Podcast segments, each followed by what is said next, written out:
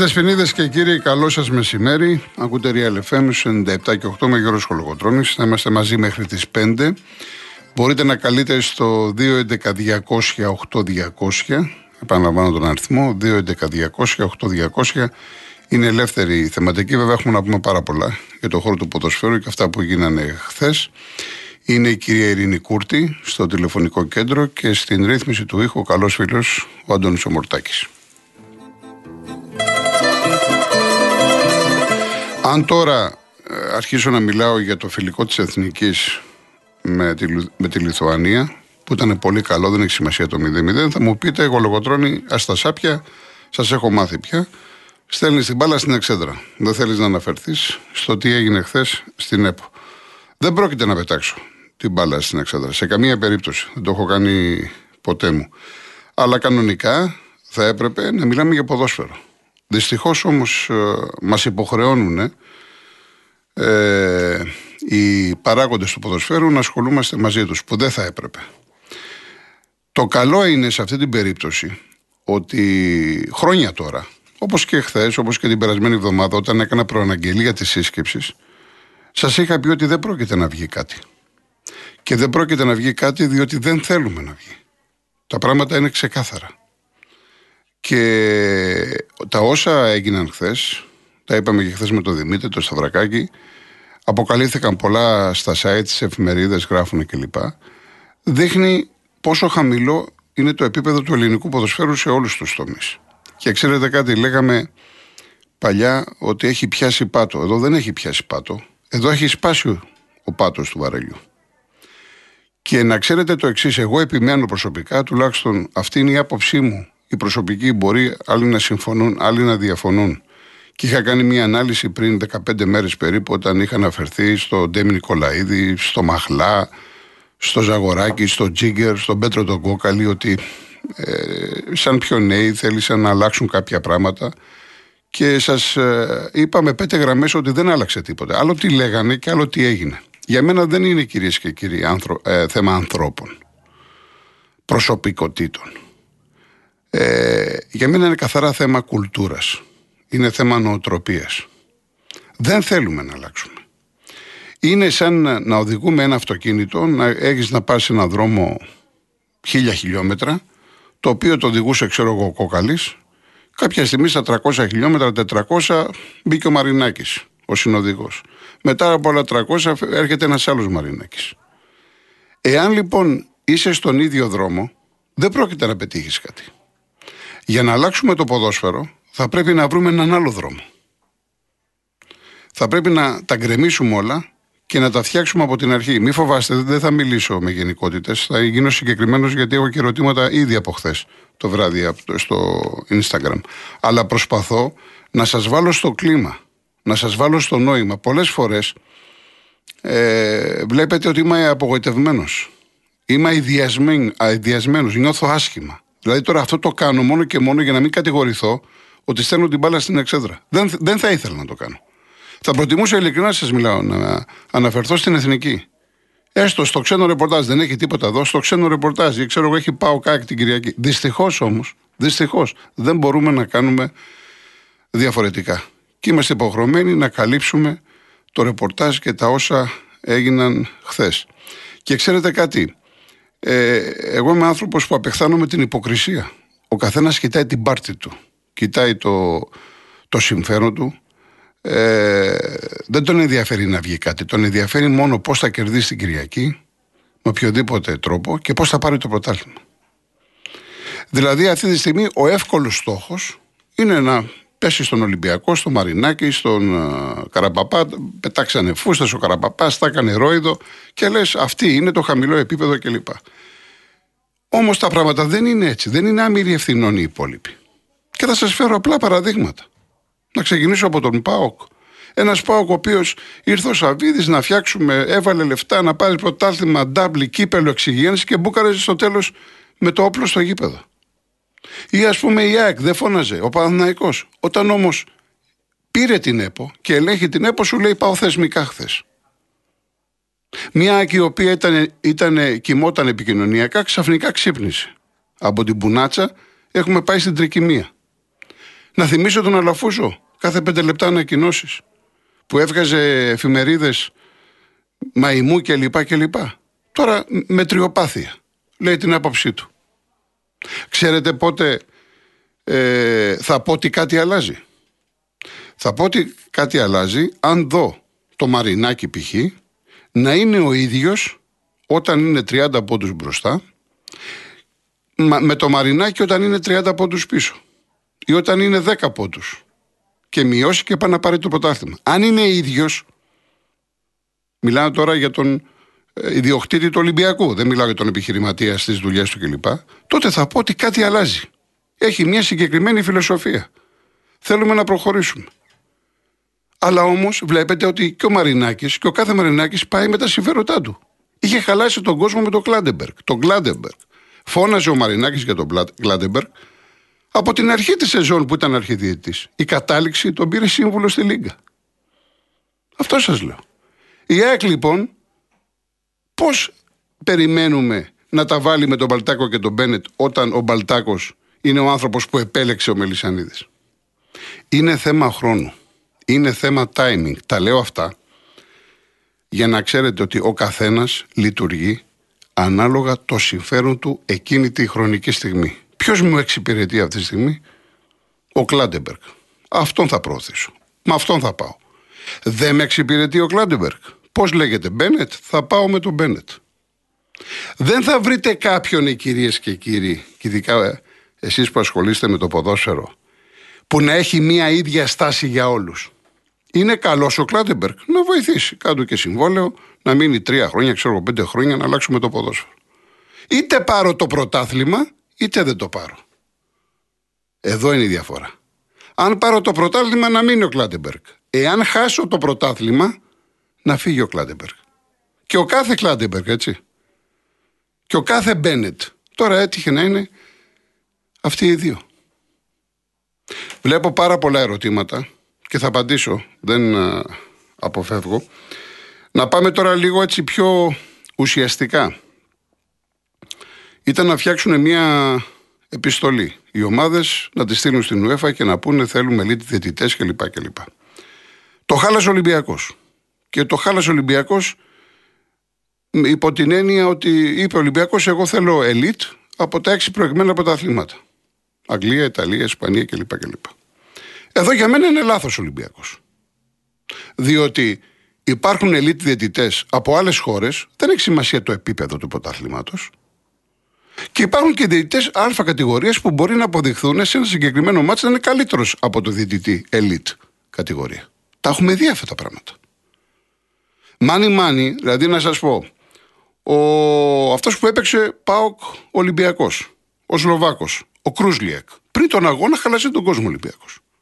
Έπαιξε ο άνθρωπος το, το παιχνίδι 50-50. Μετά ο Ολυμπιακός βέβαια έδωσε συγχαρητήρια.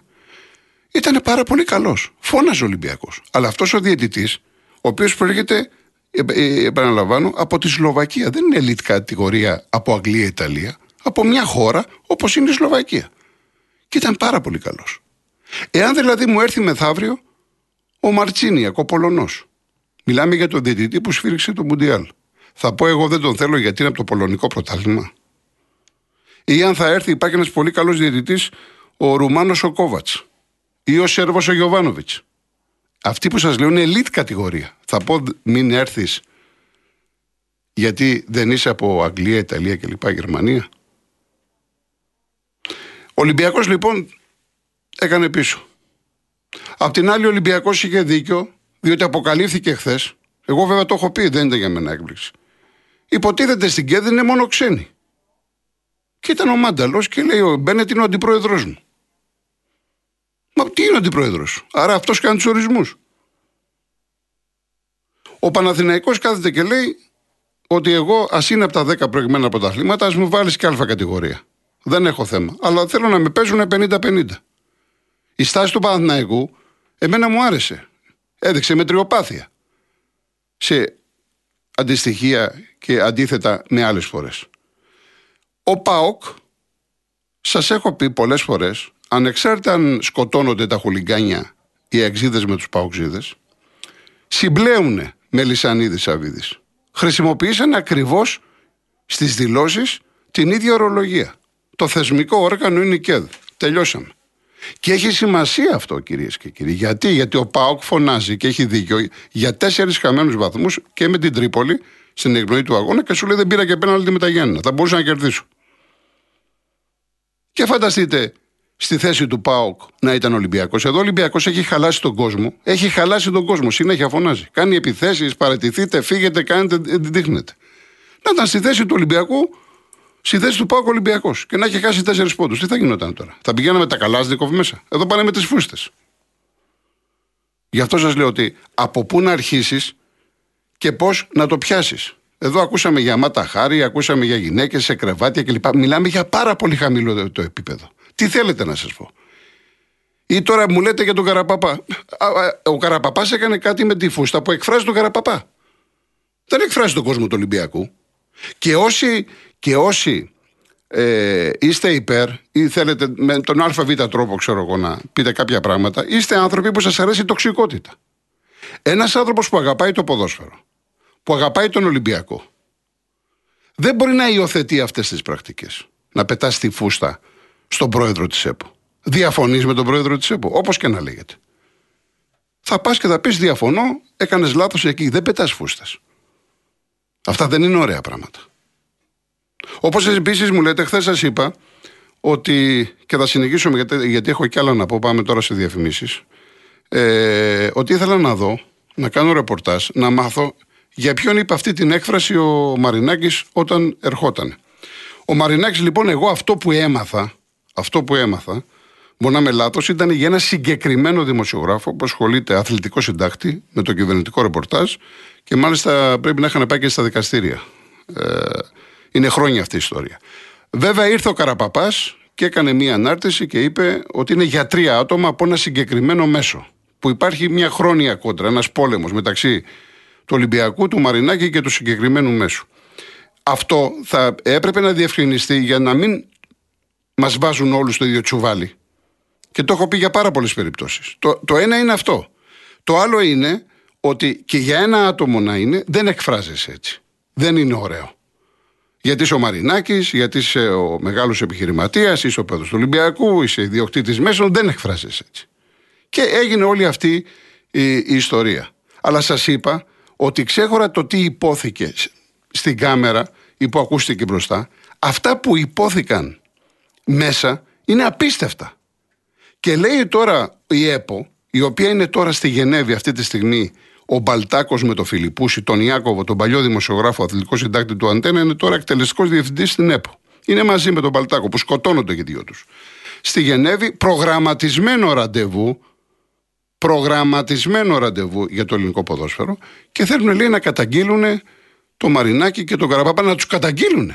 Φυσικά να τους καταγγείλουν. Αλλά οφείλουν να παραδώσουν στην UEFA τα πρακτικά τα χθεσινά, χωρίς να πειράξουν κάτι.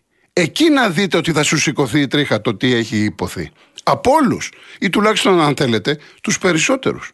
Όταν λέμε στη φόρα, όχι μόνο στη φόρα για τον Ολυμπιακό, στη φόρα για όλους. Όσοι βέβαια, από όλους αυτούς, όσοι επαναλαμβάνω, ξέφυγαν και είπαν κουβέντες απίστευτες.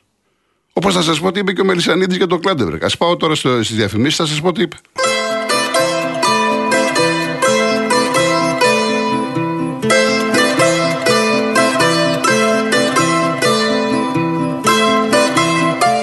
Λοιπόν, συνεχίζω αν και βλέπω ερωτήματα κλπ. Λοιπόν, ο Μελισανίδης κάποια στιγμή χθες είπε ότι ο Κλάντεμπεργκ καθόταν και έλεγε στους διαιτητές τι να σφυρίζουν. Και άφησε υπονοούμενα για στοίχημα. Και υποστήριξε ότι υπάρχουν δύο ενεργεία διαιτητές που το έχουν καταγγείλει και έχει πάει λέει στον εισαγγελέα.